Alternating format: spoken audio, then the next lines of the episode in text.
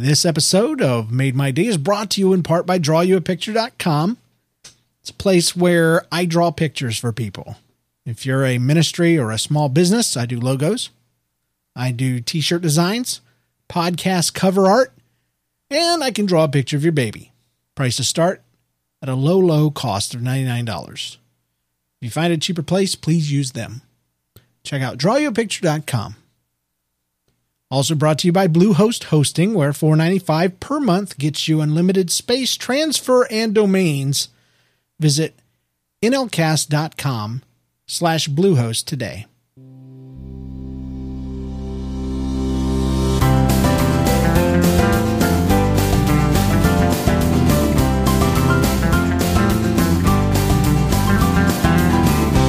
Welcome to Made My Day, the podcast that celebrates the little tiny wonderful things in life. This is episode 26, brought to you the week of September 22nd, 2014. I'm your host.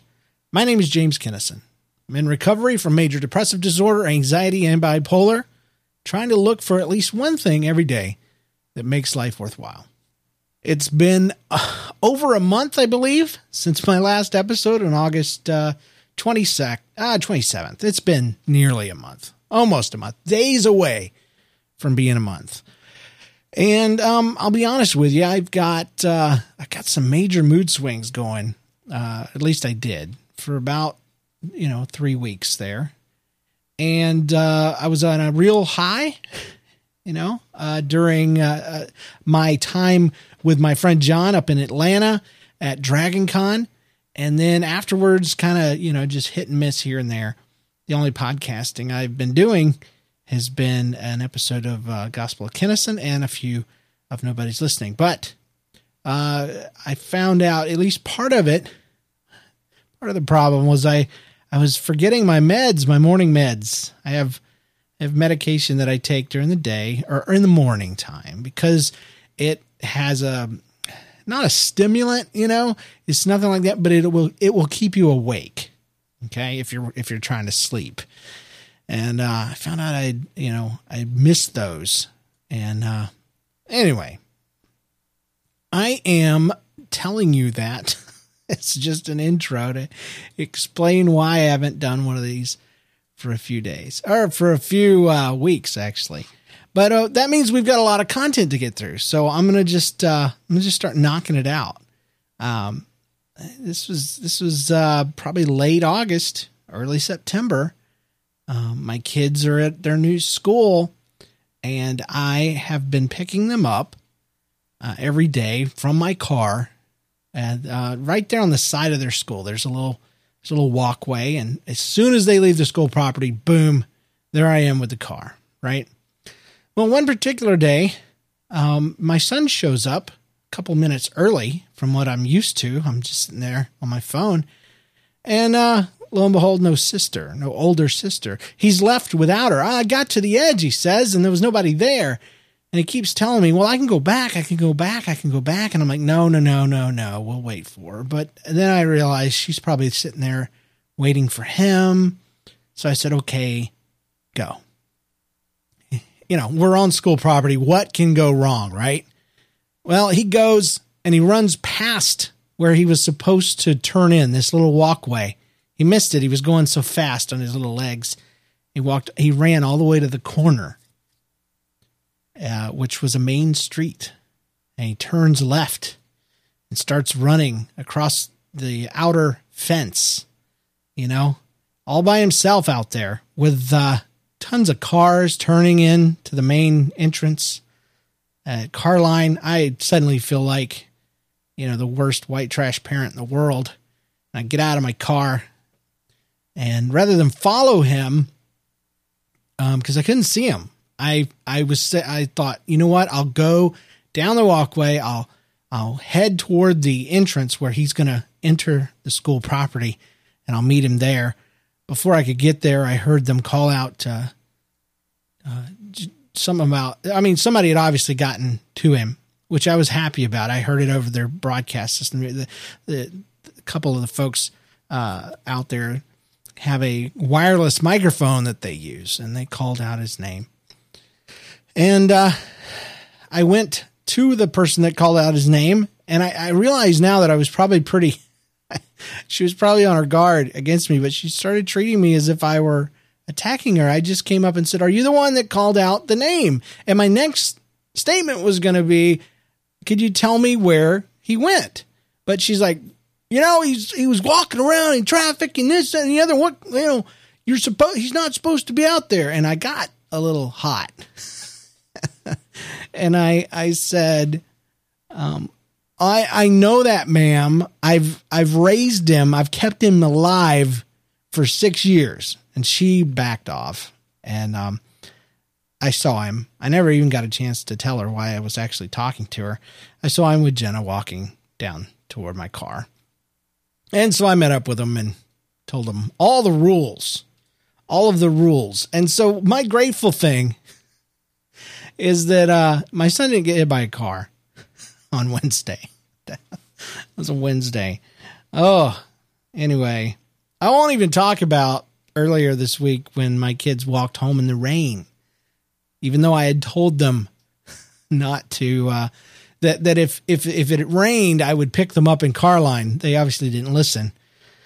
All right, so Thursday um, was my trip to Atlanta to bump into my uh, co-host on Nobody's Listening, uh, John Steinklauber. He lives up there outside of uh, Atlanta, and uh, Atlanta was where DragonCon was. So I, I drove up there, and uh, Thursday night, um, I didn't have any big plans, but I pulled in real late. And he's like, dude, let's go. Let's go get our tags early. Because last time we went, like three years ago, we waited in line for hours to get our ta- our name badges, you know, your pass, more or less. So we, we went down there with 30 minutes to spare. You know, we got our passes and we started walking around because there were people just doing, you know, in, in costumes already and I told John, I'm like, my whole my whole goal here is just to get a picture with somebody cosplaying as Buzz Lightyear. And lo and behold, right there, 15 steps later, I see someone in the one of the best uh, Buzz homemade Buzz Lightyear costumes I've ever seen, ha- head included. And the head is usually really hard to get right because they either make it too big and he looks really freaky, or they make it, I don't know, too perfect or whatever. But this person just went for a completely plushy, almost kind of look, and it's awesome. If you'd like to see that photo, just go uh, look up James Kinnison in uh, Facebook, and you'll see you'll see a picture of me and Buzz. I made it my profile photo. So that was pretty awesome on my first day. I was like, I'm done. We can go home now. The uh, the uh, Friday we went to Dragon Con, and it was awesome and um, had a great time. We sat in some podcasting seminars, you know, and and and met some good people, and that was a lot of fun. Saturday though, the the very best. That was the last day we went. The thing goes till Monday, but we we cut out on Saturday. I um I got to meet Parry Gripp. Now, if you don't know who that is, uh, he's the guy that uh, he makes a lot of uh, music on the internet and that's how I'm mostly familiar with him. He was also part of a band. He's part of a band called Nerf Herder, and I wasn't as familiar with with those those works. I idolize him because of his his little catchy songs like uh, uh, "Baby Monkey."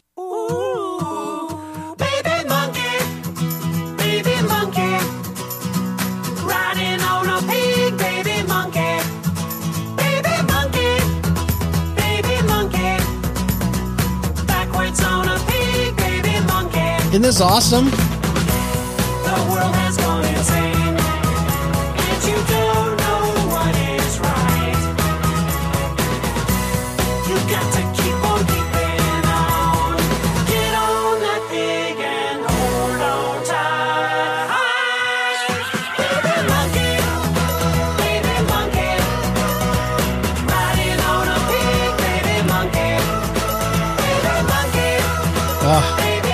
My favorite songs.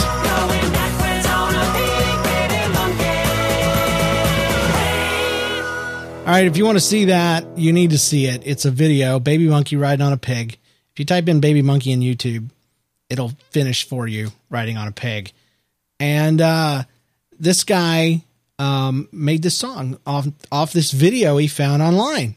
He's done a lot of them, and um, it's some of his older work, but more recently, you if you've ever seen the uh, brand new Disney XD show, The Seven Ds, um, he did the theme song for that. Uh, Superhero Squad. It's been out a couple years, few years. He did the um, the the intro for that. With this infinity gauntlet, I, Thanos, will rule the universe! All right, squaddies, time to hero up! Shout now! who's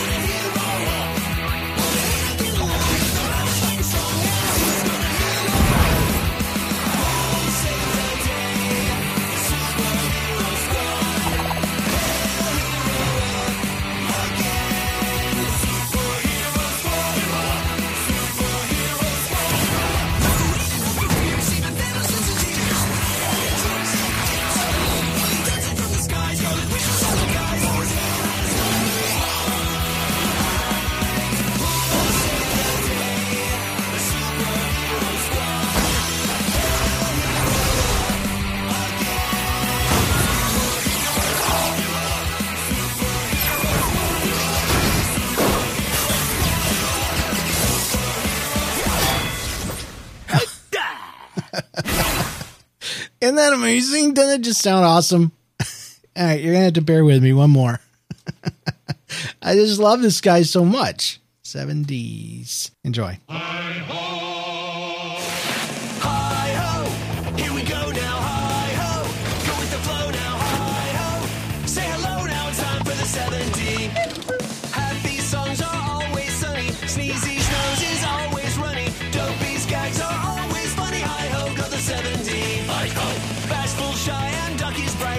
Sleepy snoozes day and night.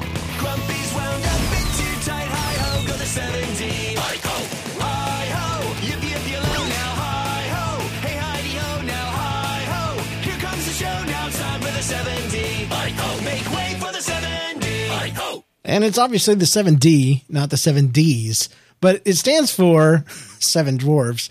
And it's a new show and it's really good. I love the theme song.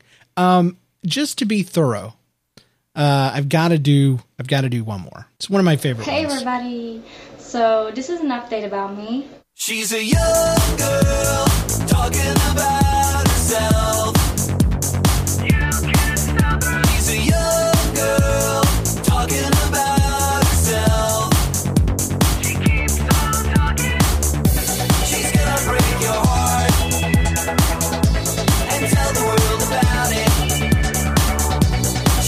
Here's my favorite part. Listen, this is amazing.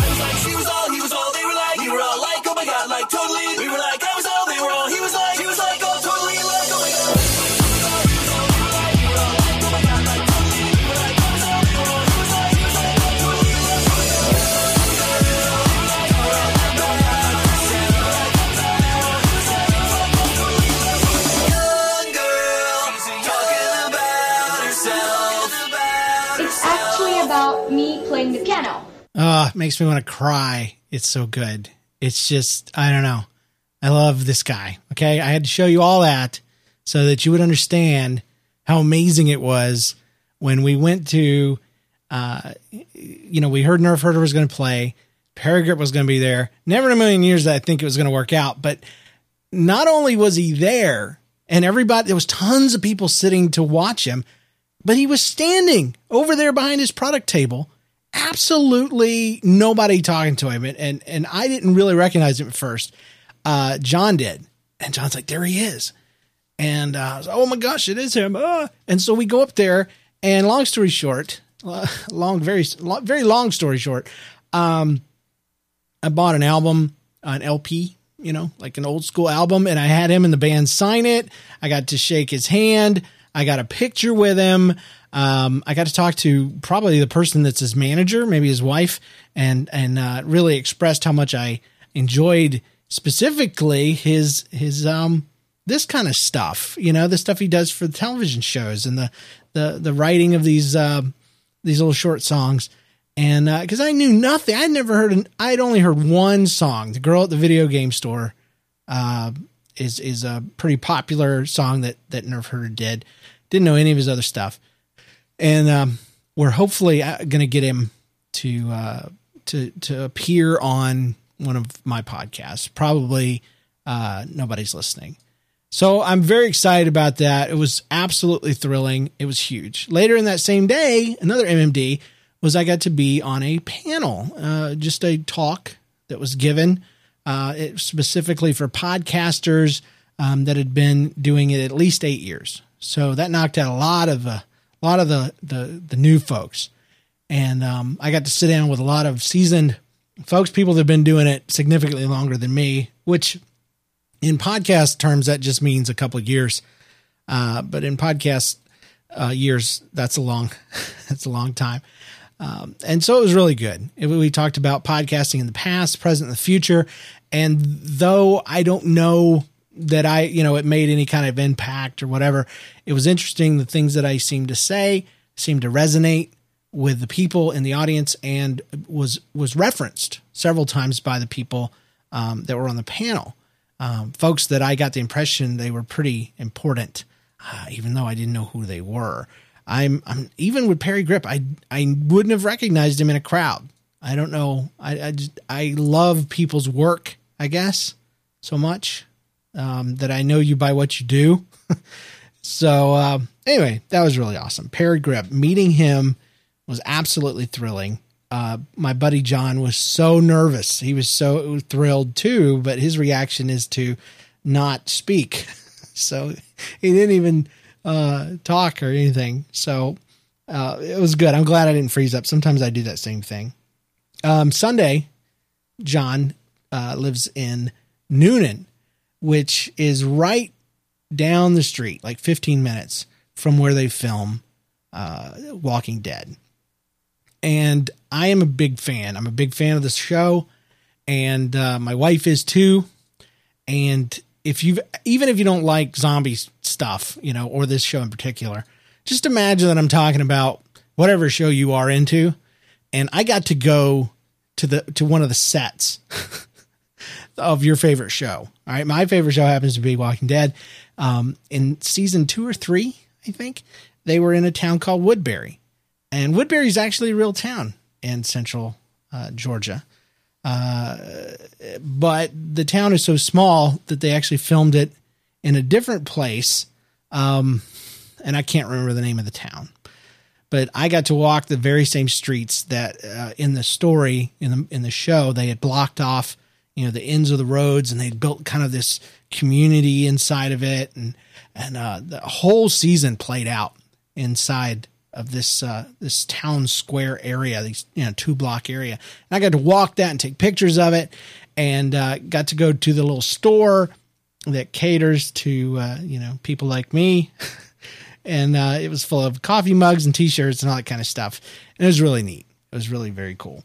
Uh, and, and a little bit later, we, we were driving down and we saw these giant walls, fifteen foot corrugated walls and uh, I didn't. I it was obvious it was for something for a show because there were some very fancy houses uh, in and around there, but I didn't know anything, and so it wasn't a big a deal.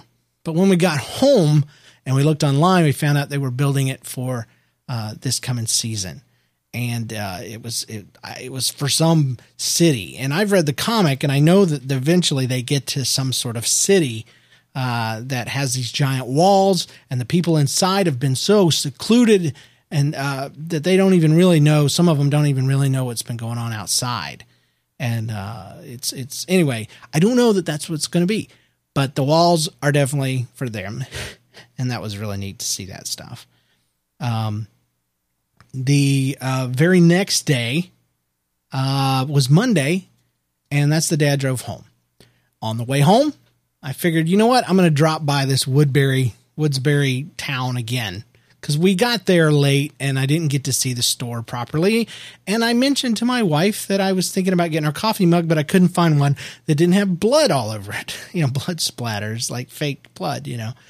And and she was really impressed by that idea. So I was like, oh, I'm to go back. And I did. And I went in the store and lo and behold, downstairs they had a, a little area decorated with some props and things. And and um, so I got to see uh, just some different things that you would uh, like the inside of one of the cells. Uh, if you're a show fan of the show, you know the governor's daughter was kept behind this cage thing. I got to see that, and and the the uh, chopper, the motorcycle that uh, Daryl rides in the series was there, and I got some photos and stuff like that. So that was neat because if I didn't go back, I'd have never seen that. Also stepped off into their local uh, photo. I'm sorry, post office, and I took some pictures of those walls just so I could say I was there later on, and that was really neat. I also, um, on my way home, since I I knew I was going to be late, I, I told my daughter I had something to tell her, and uh, I knew I was going to be late, and she was going to have to wait. So I called her, and I told her about meeting Parry Gripp, and she absolutely gets just totally thrilled um, when she hears about me connecting with famous people. Even when she was young, she uh, she thought it was so awesome that there were people that had done so such a great thing in the world that that kids got to get out of school in their honor. Uh, she's thinking about presidents, I'm sure. And she just that just make a made a huge impression on her in kindergarten, and ever since she's decided she's going to be the world's first female president. Now I I'm pretty darn sure there'll be one before she gets there, but I don't tell her that, and I I think you know whatever she wants to do, she'll be able to do it. But uh, she's always has this this thing like kind of I don't know just just about not celebrity worship. She doesn't really care about all that kind of stuff she just loves knowing that I connect with people like Ethan Nicolle, who does Axe Cop and Bearmageddon, who's writing for Veggie Tales. You know, uh, she loves that I had lunch with Doug TenNapel, the creator of uh, of Cat Scratch on Nickelodeon, uh, Earthworm Jim on the Sega Genesis. Uh, you know, stuff like that. And writer, head writer for Veggie Tales uh, in the house, coming exclusively to Netflix very soon.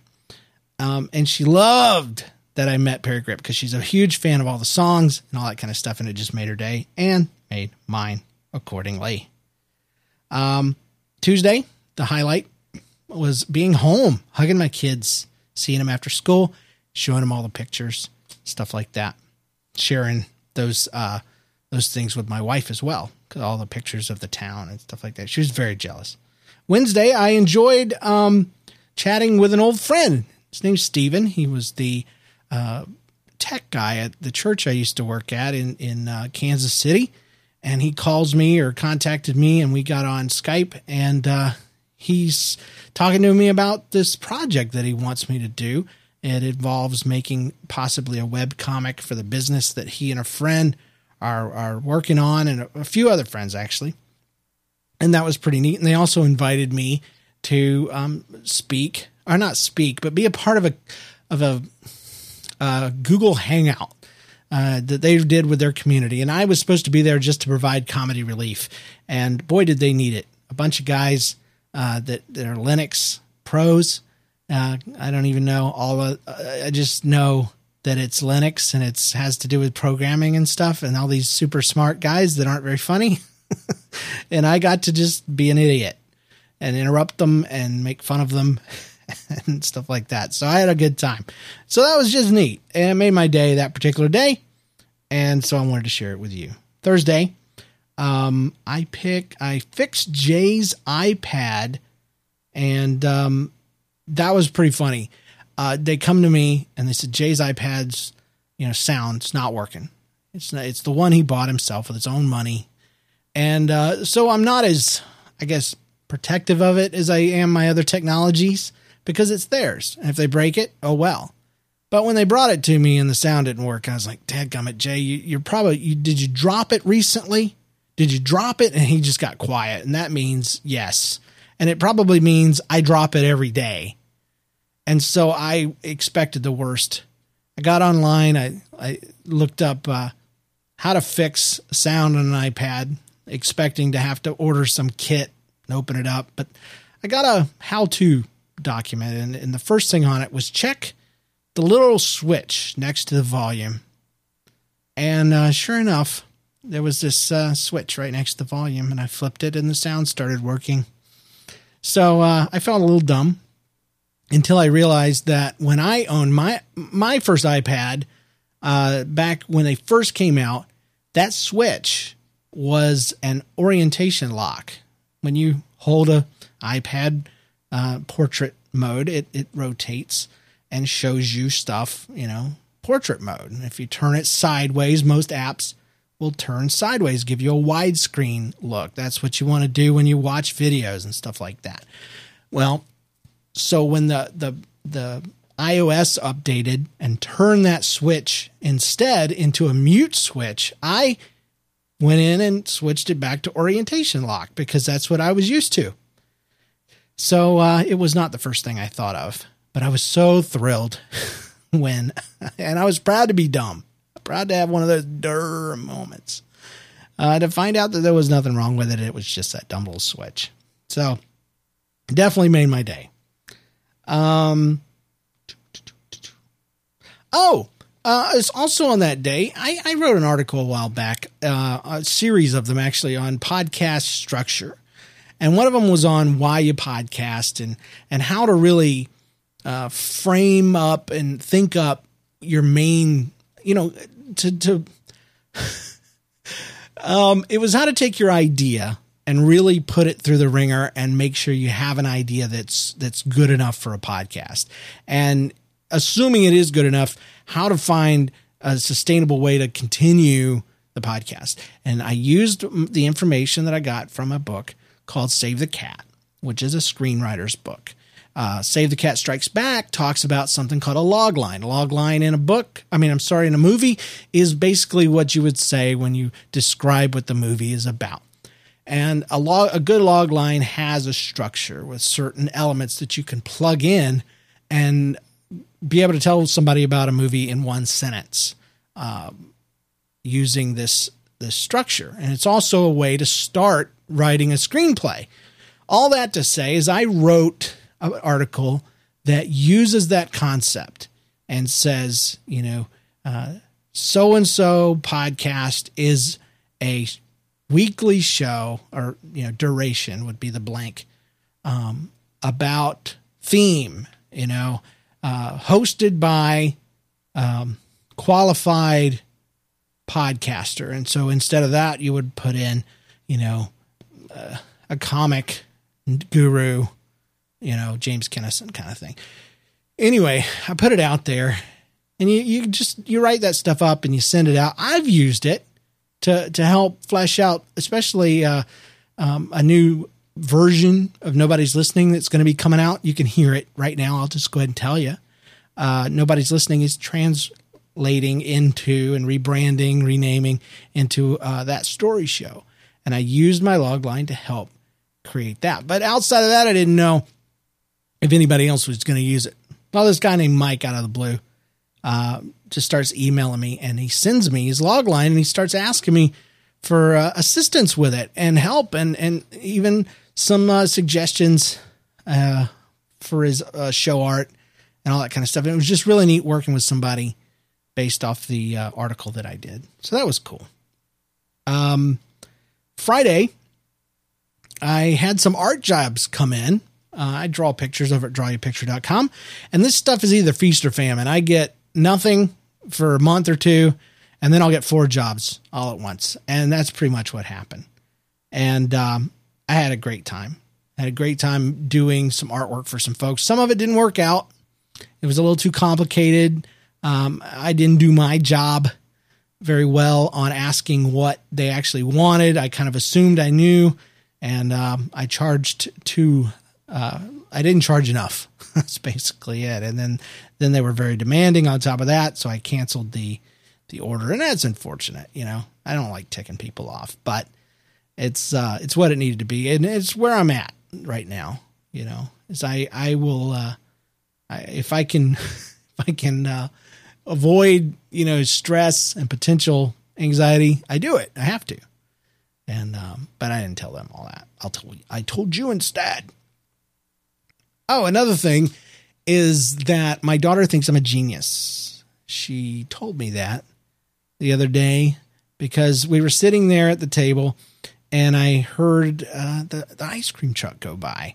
The music was playing, and I uh, I said, "Oh, because we have this thing in our house that I've told her since she was little, that if the ice cream truck is playing music, it means they're out of ice cream. And it's something I stole from my mentor, David Godbout. He used to tell his kids. Well, my daughter mentions that. She hears the music and she's like, Oh, you told us, you know, this is the music and no ice cream.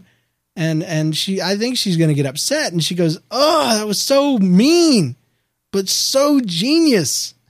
and it just made my day that my daughter is enough like me to where she appreciates creativity and genius when she sees it. That's why I stole it because it was funny as heck. Um, and to this day, I don't know that my kids have ever gotten ice cream off an ice cream truck, which uh, which is just fine. I'm sure it's overpriced, and I doubt it looks anything like what it does on the wrapper. Um, Friday night, though, the same night I did all the art projects, uh, my wife and I got to spend some time together watching um, uh, the last few episodes. We watched four episodes in a row of Walking Dead, and that's because um, uh, a week, almost a week to the day that I got back from Dragon Con, I just had one of the worst nights ever.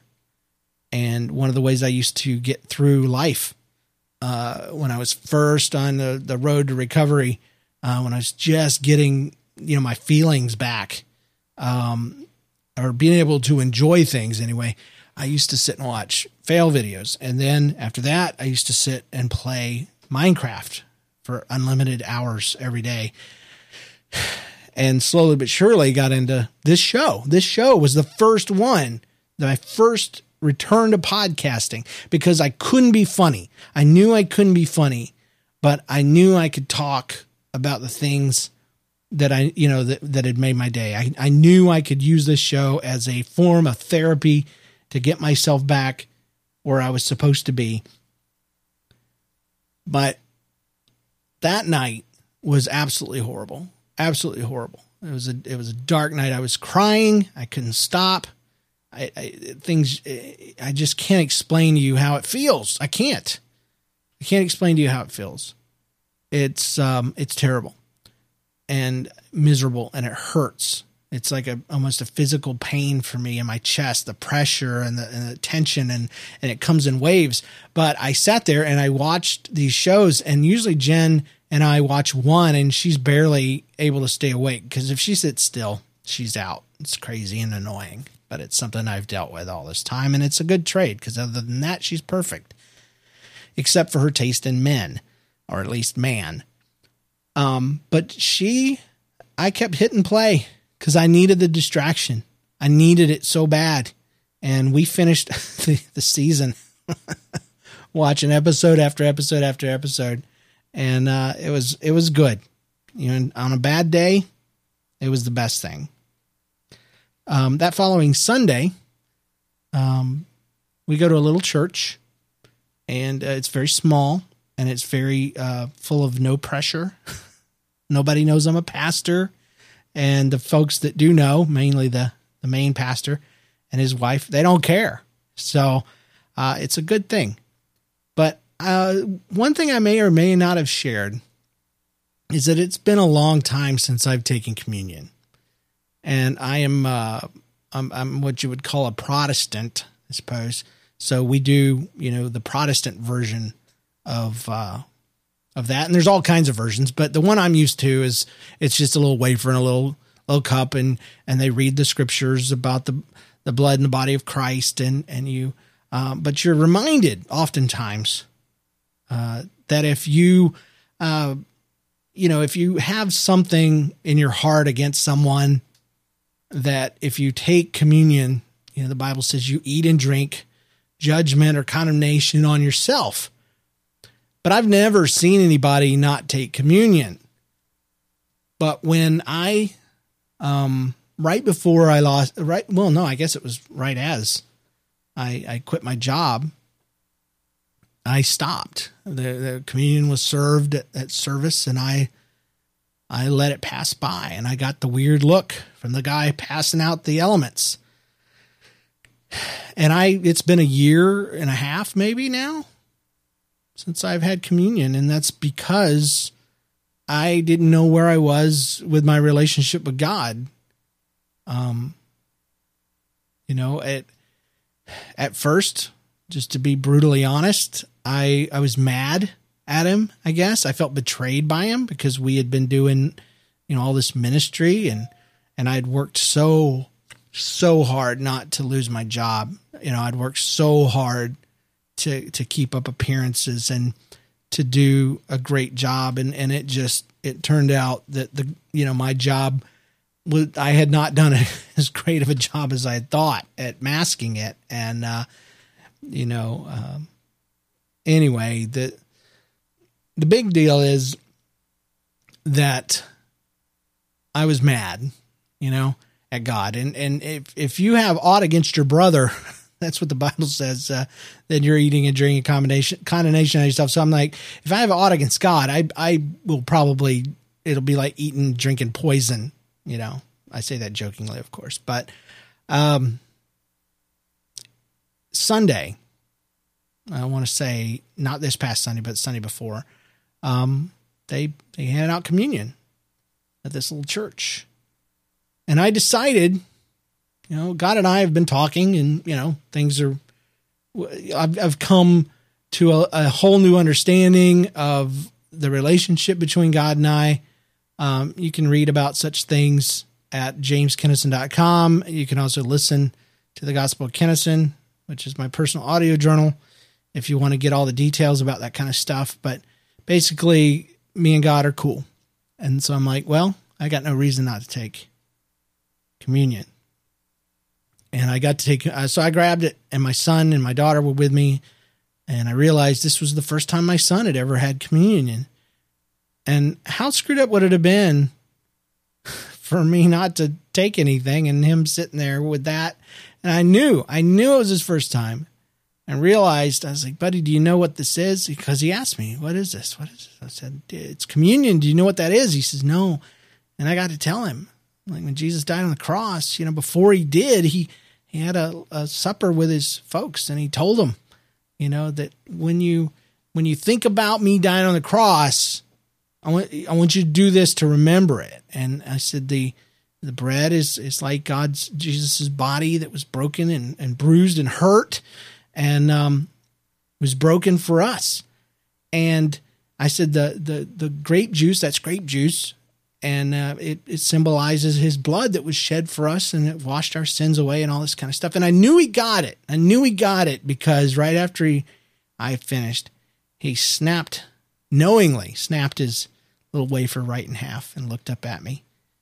And that's something I've always done too. It's just a thing, you know, because the body was broken and it's a way for me to remember just to take it to that next step. And probably a lot of people do it. It's probably not anything original. But uh, it blessed me that he did it.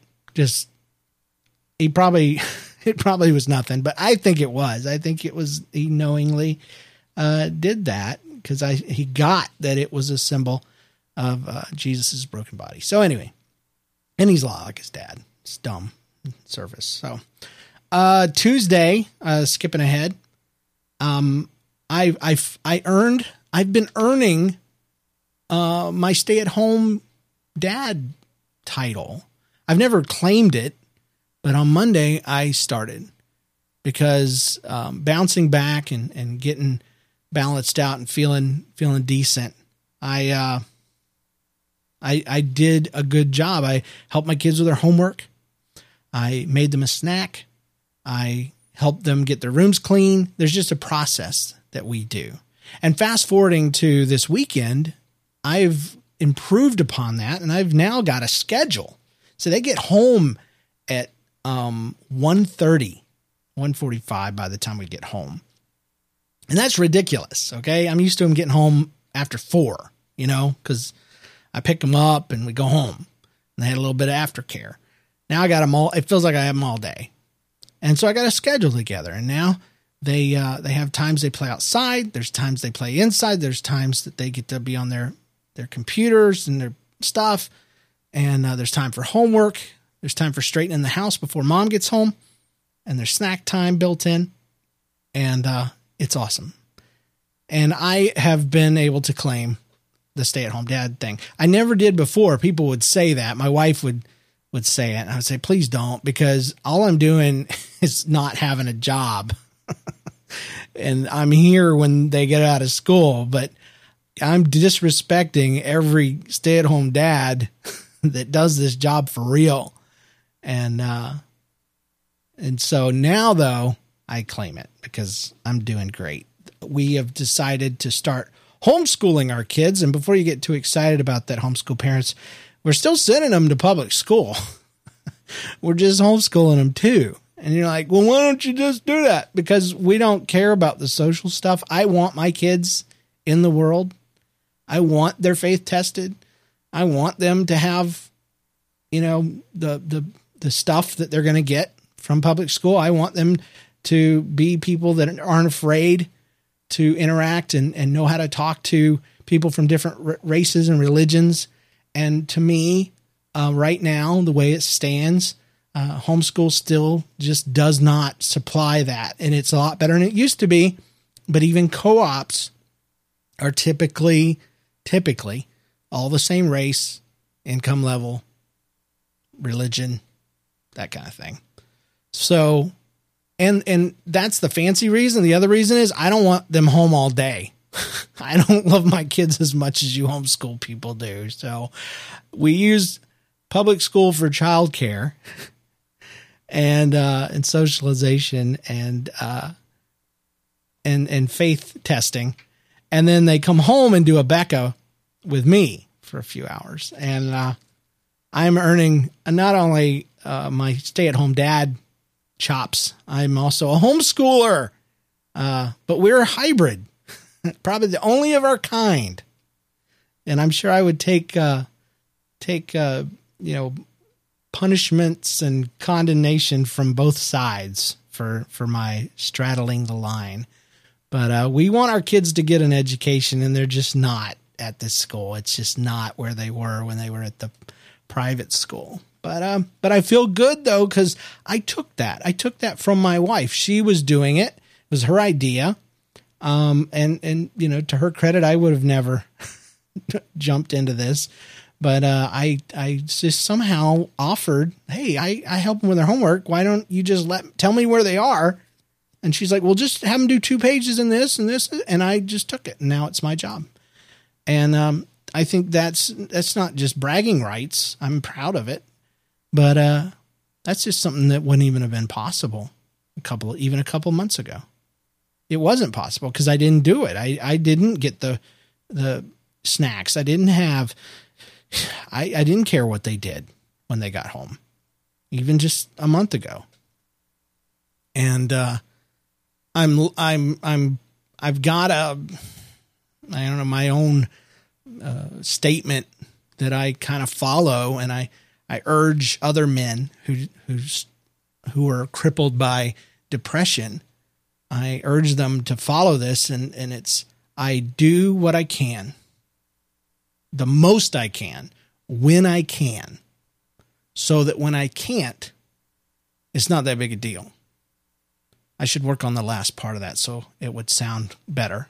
It would like I could say something like, I do the most I can when I can, so when I can't, I can't the can't. You know, it would just be something that would be final and cool. But um I've always followed that because I truly do not want to be the guy that uses depression as an excuse. Um, it is a reason, it is a crippling thing, but I am fighting it and I'm going to win it. And I am winning. And I always do everything that I can. And my wife knows that. Even on our worst day, even when I'm the most disappointing, she knows that if I'm having, if, if there's something I can't do, it's because I can't do it not because I will kill myself to try to do things. And if I can't, she knows. She knows it's bad. And uh, that saves our marriage. It it saved my family. It saved a lot of things.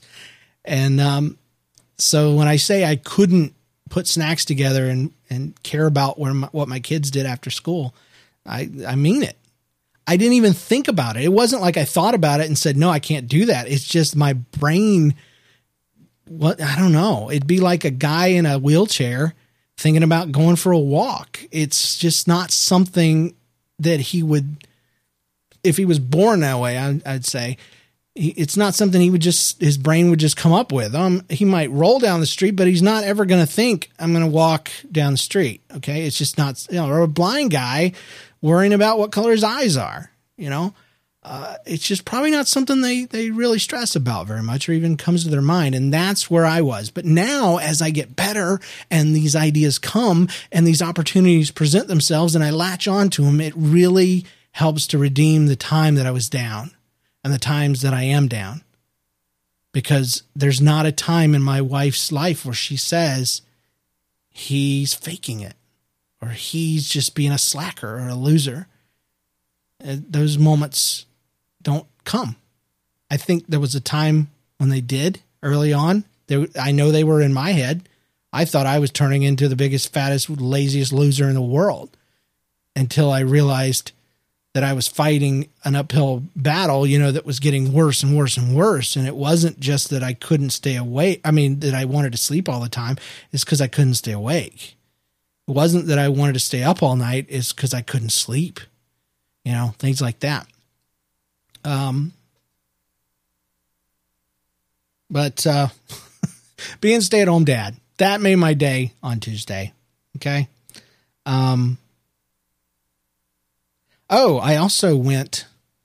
I, my pastor friend, the pastor at my little church, she's you know quickly becoming a, a friend, and um, I asked him. I was like, "Can you tell me when the pastor's breakfast is?" Every every every month, the pastors in the section get together and have breakfast, and they share things, talk to each other, kind of network and connect.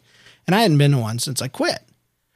So I was like, hey, I got a friend. I'm going to ask him. He told me about it. We went. That was that same Tuesday.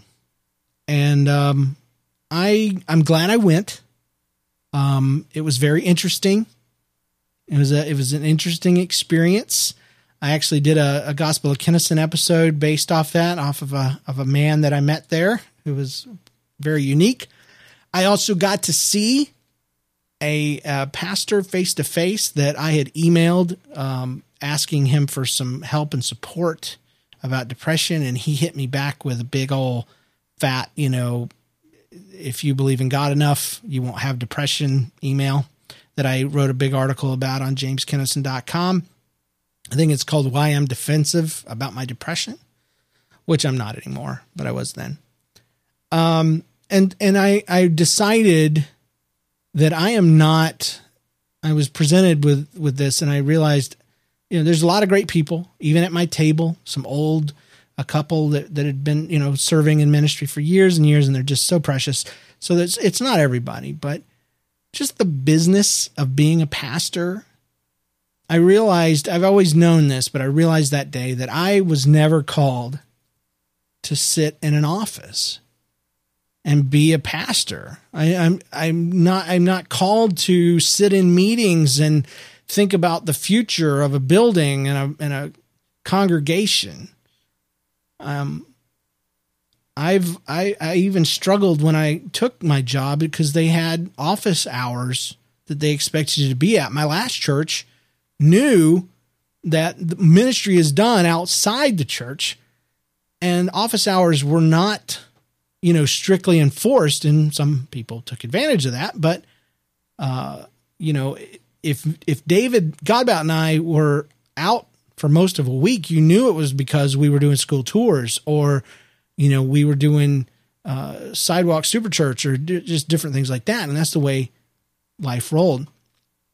But I realized, um, for for sure, I'm I'm not an office guy. I'm called to ministry. I'm not called to to an office and I can't I can't do that. And I am uh, I am very much looking forward to in the near future jumping into a a ministry role again, um, but it will not be, in my opinion, as a traditional pastor. It'll be more like a missionary. It'll be more like I'm working and serving people and um, yes, leading and and all this kind of stuff, but but I don't know. I saw a graphic the other day that kind of reminds me of the style that I want to be, and one of them was, uh, you know, uh, it was like an Egyptian looking artwork thing, hieroglyph, hieroglyphic, and there was the boss man sitting up on the throne, he was pointing and the slaves were dragging him and the the load, you know, along. And that was that was style 1. Um and then there was style 2 where that same guy was the front person in line pulling put and pointing ahead but pulling right along with the guys uh, pulling that load. And uh, the obvious imagery is, you know, also that you're not only leading by not not just example, but actually doing the job right alongside them. And it's also that you're not part of the problem. So that's what I want to be. That's the kind of ministry I'm called to. What does that look like? I got some ideas, um, but it does. I, I know it does not involve um, a job where you have to wear a suit, um, except for weddings and funerals. Um, it's not a job where you have to worry about storage and lighting and smoke machines and stuff like that. Not that there's anything wrong with that stuff. If you're a good, you know, it's it's where I don't have to worry about events and programs. It's going to be about serving people, and um, I realized it just cemented in my head that I'm not about this. That there's anything wrong with it. There's a lot of churches with a lot of great pastors, and they're doing a lot of great things inside of that structure, but I'm not one of those people anymore. That next Thursday, or you know, Thursday, a couple days later, I had the opportunity to have lunch with my daughter. She was selected as a celebrity of the week at, in her class. And um, don't get too excited. Every kid eventually gets picked, but it is at random. And every day they get to do something that's about them, like bring in pictures and stuff like that. And um, on uh, Thursday, she got to have a parent come and have lunch with her. And, you know, I'd have gladly done that any time, but it was especially cool that I got to do it here. And uh, I brought her lunch. I made it, you know, we put it together at the house. But uh, at the last minute, I grabbed some sodas, and um, so it was it was bonus cool because they don't do sodas at the school, and she doesn't drink soda that often, especially my stuff. And I brought that, and it was a lot of fun and we got to sit outside in the blazing Florida heat and eat lunch together. It was so awesome. No, it really was. Friday, the very next day, she um the the, the celebrity thing dictated that we had to write um a letter to her or for her about her. and uh, my wife wrote it and then um or she wrote part of it and then I rewrote it and kind of punched it up. She wanted me to, and I'd like to share it right now. Not many people know, but Jenna was adopted. But then we changed our minds and we got her back. I asked her later, Did anybody get that joke? She goes, The teacher did, and one other kid, but then she had to explain it to everybody else because they were like, You were adopted? Anyway, it says Jenna has done a podcast, an internet radio show called Podcast Kids since just before she turned three. She could talk very well for her age, but didn't always make much sense. We were supposed to write something embarrassing, so here it goes. During one podcast, she was asked about a trip to the pet store, about getting a pet or getting to pet a kitten that was in a cage. And she, she said, Yeah, I got to pet him on the kitty in the cave on the sidewalk, and I went potty in the garden. We never figured out what in the world she was talking about, but we promise you that she has never used the bathroom in anyone's garden. So that got a lot of laughs, she said. Jenna's podcast is just over six years old now. These days, she and her dad talk about things that matter to kids. One of her recent episodes was about what it was like changing schools, since this was her first year at Shore Acres. You can find a podcast, Podcast Kid, in iTunes. Jenna loves reading and creating things. She also loves Star Wars, Doctor Who, Harry Potter, and anything geeky and fun. I was hoping that would make her some geek friends, but I don't know. Jenna is one of the nicest kids you'll meet. She's kind, caring, she works hard at everything she does. The only really bad thing about her is her dog, Moffat. He's kind of dumb. When Jenna was two, her dad wrote a song for her called I'm Already Proud. Here's just a little part. So many would say I should hold out and wait to see if she does something worth a smile. But I need nothing else. I love you by yourself. All the rest just makes it more worthwhile. We love you, Jenna, mom and dad. So, getting to do that was definitely an MMD.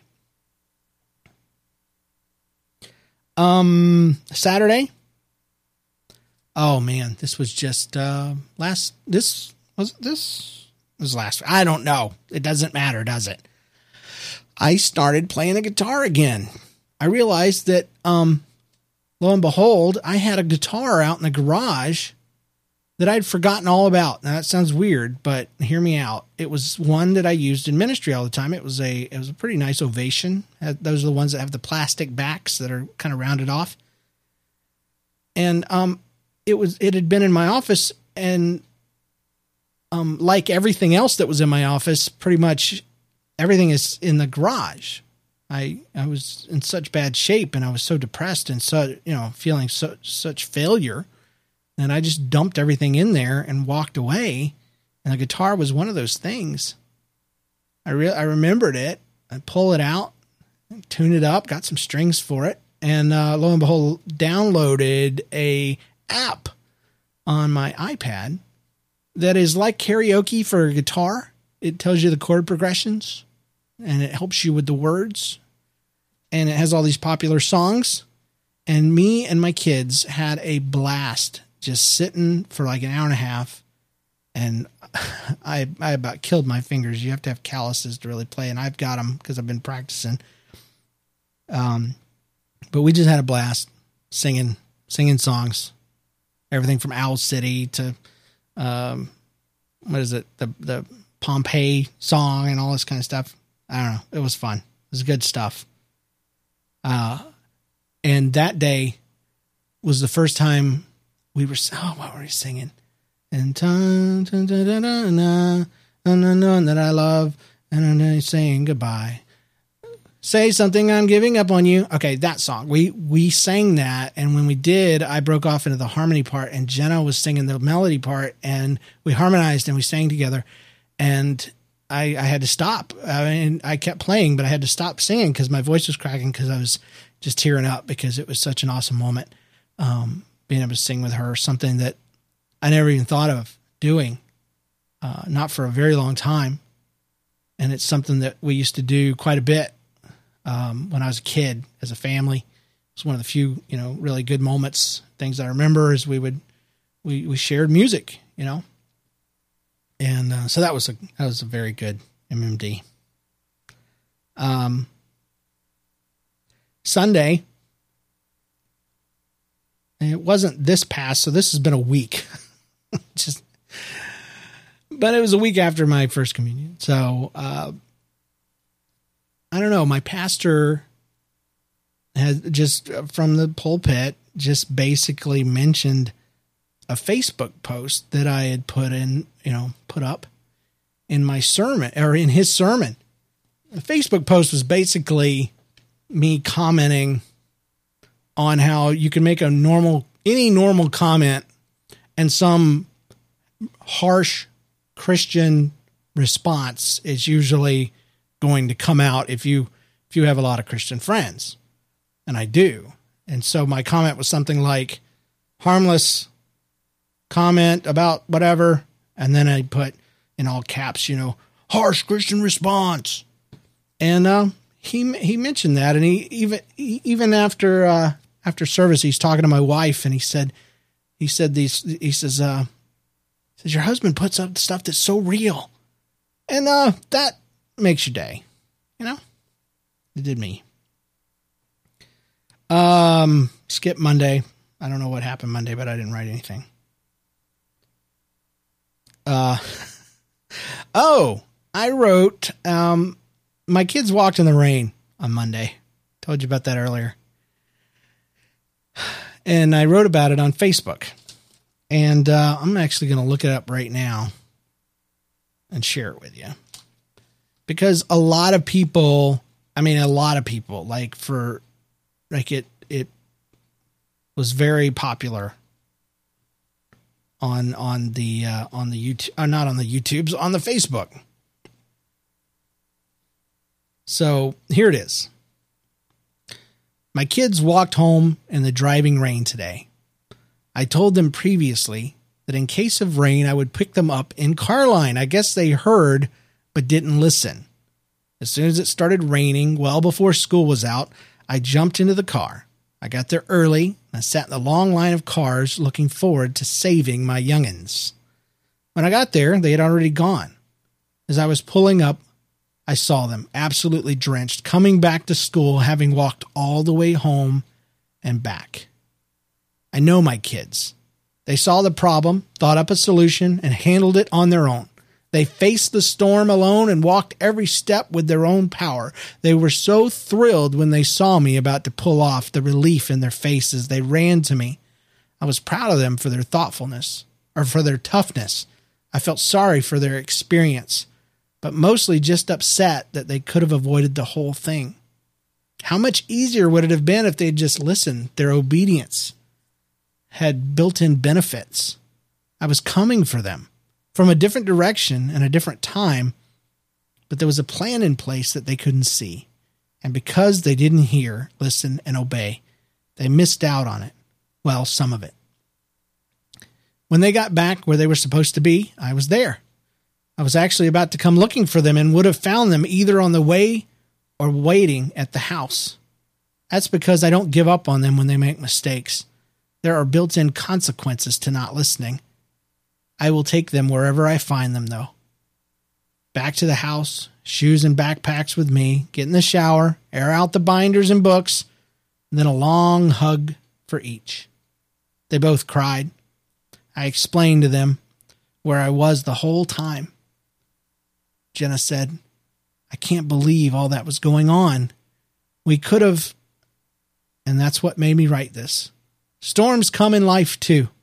Sometimes we just have to face them head on. But how many storms have I been through because I haven't listened or I thought I could have handled it alone? How many consequences could I have avoided? How many benefits have I avoided? And how many times has God shown up and I wasn't there? So, like a hundred people liked it. It got 13 shares. Um, like 22 comments. And then, of course, on all the shares too. And that turned a, a really yucky situation. I mean, you heard the story. Um, and it's just something that I learned when my daughter said, I can't believe all that was going on. We could have avoided, you know, she just kind of broke off from saying I could have avoided the whole thing. And, um, yeah. So a lot of people responded and said some really awesome stuff. And, uh, somebody, somebody posted, said, you know, why am I so hard headed? That, that just fits me so much. And I think I know what's best. And, and I and she says, "Why is my head so hard?" And I all I could say was, "I can only tell you why my head's so hard. It's not that I believe that my way is better than God's. I just know my way's easier. And so that's why I keep wanting to do it." I posted something every every day that week, the rest of that week, and uh, tried to keep it real and try to be a blessing and um, and it uh, it was it was good stuff. It helped me feel like a pastor again, you know. Somebody even wrote that in the uh, comments that pastor is what you do, not not the title, and I appreciated that.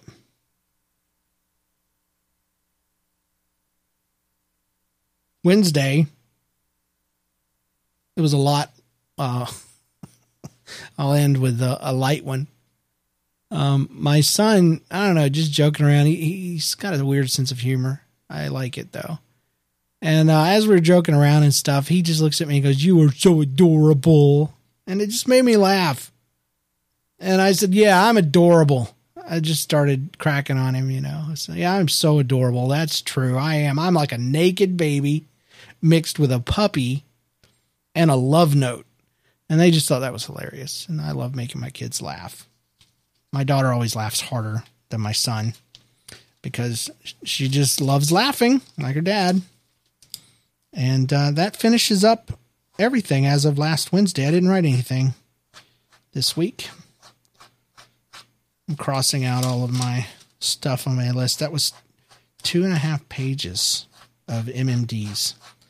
And you've sat through over an hour of it. And I hope that you found it enjoyable because um, I'm going to let you know that though this podcast will always hold a special place in my heart because it was the one that got me back into it. It was the first one. It was such a huge milestone. I've always said that eventually one day that I won't need to do this show anymore. Uh, I knew that would come when I hit a certain place in my moods and in the way I was able to handle life. Um, I knew it would be when I was able to see the blessings in my life again like a normal person. Um, and that day has come. I realized that uh, about a week ago. And it's just taken me a while to record what will be my last uh, Made My Day podcast. So thank you all. Um, there's about 500 of you that listen, and that blows my mind.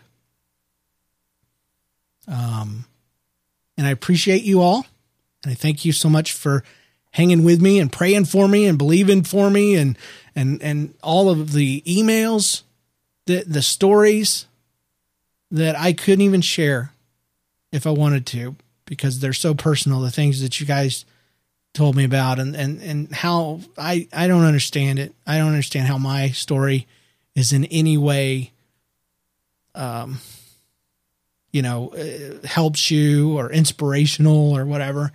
I I can't fathom because all I've done is go through it. And you know and pushed myself, I guess but I don't see anything enviable or special about that. I'm just a dude with, uh, you know, a, a, a tape recorder, an upgraded version of all of that. But, but thank you for thinking that. Basically, that's what I'm trying to say.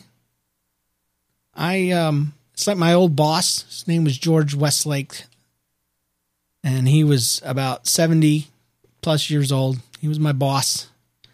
And about once a month, he would talk about me from the pulpit to thousands of people, 5,000 people a weekend.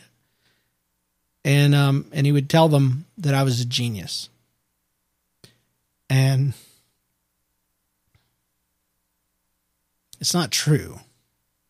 He would tell them I'm the best children's pastor in the world. He would. And he believed it. That's why it wasn't a lie. Because uh, it wasn't true, but it wasn't a lie either, because he believed it with all his heart. And I wasn't. I'm not. Not a genius, and I'm not the best children's pastor in the world by far. But I felt like it, and I operated as if I were because he believed it. And you guys sharing your stories and counting me as inspirational in my journey um, means a lot. It means that much. So, uh, thank you for hanging out with me. Now, I'm I'm talking like I'm I'm dying.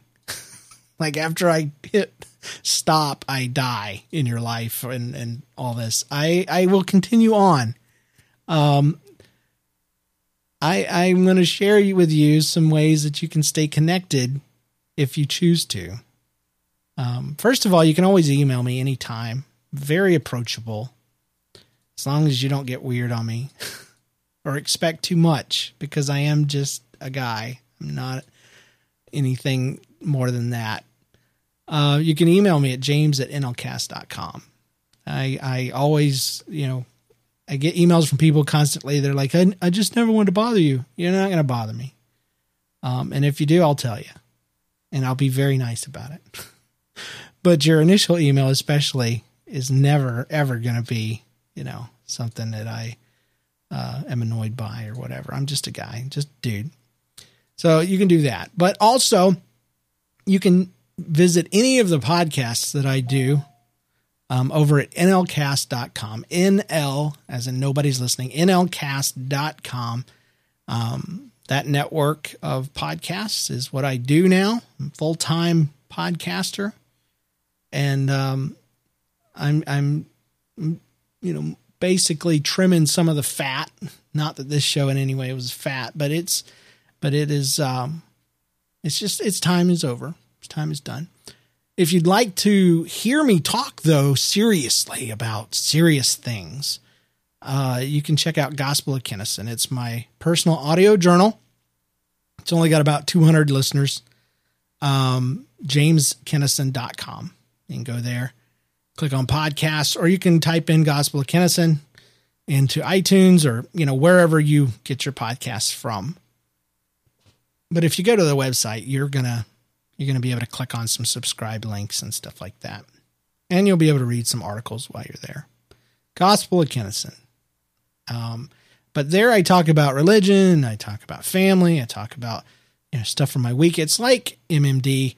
It's just not always so upbeat. um, and then also I wanted to introduce you if you haven't my main show, my the show that I am so happy that I'm doing again um, it's called Nobody's Listening. Um, actually, this week and today's MMD, the last one, will be that I'm rebranding it and I'm calling it That Story Show. So go to thatstoryshow.com and uh, subscribe and listen. And uh, it's a it's a story show. Basically, we tell funny life stories. We celebrate the how hilarious life can be by uh, sharing uh, our listeners' funny life stories. And uh, in many ways, this show was what I had to do before I could get back to that show. Because I needed to talk about life and the good stuff about life without having to be funny.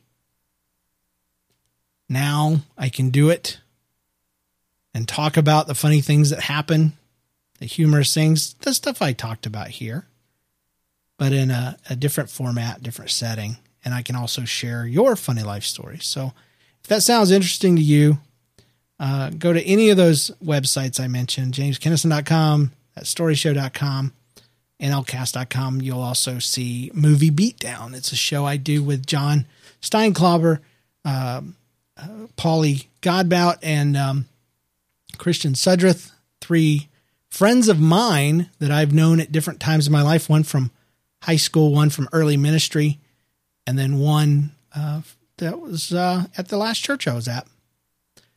And they they didn't know each other, but we got together uh, from a common love of movie and movies and movie structure, and we break movies down. Some of your most favorite movies like Star Wars, Back to the Future, Jurassic Park, Lord of the Rings, Die Hard. Uh, we break them down into 15 beats, uh, segments. Uh, screen screenwriters know all about this because it's part of a book um, called Save the Cat. And uh, if that sounds weird to you, just know this: if you watch this or listen to this show, and then watch your favorite movie afterwards, it will change the way you see movies.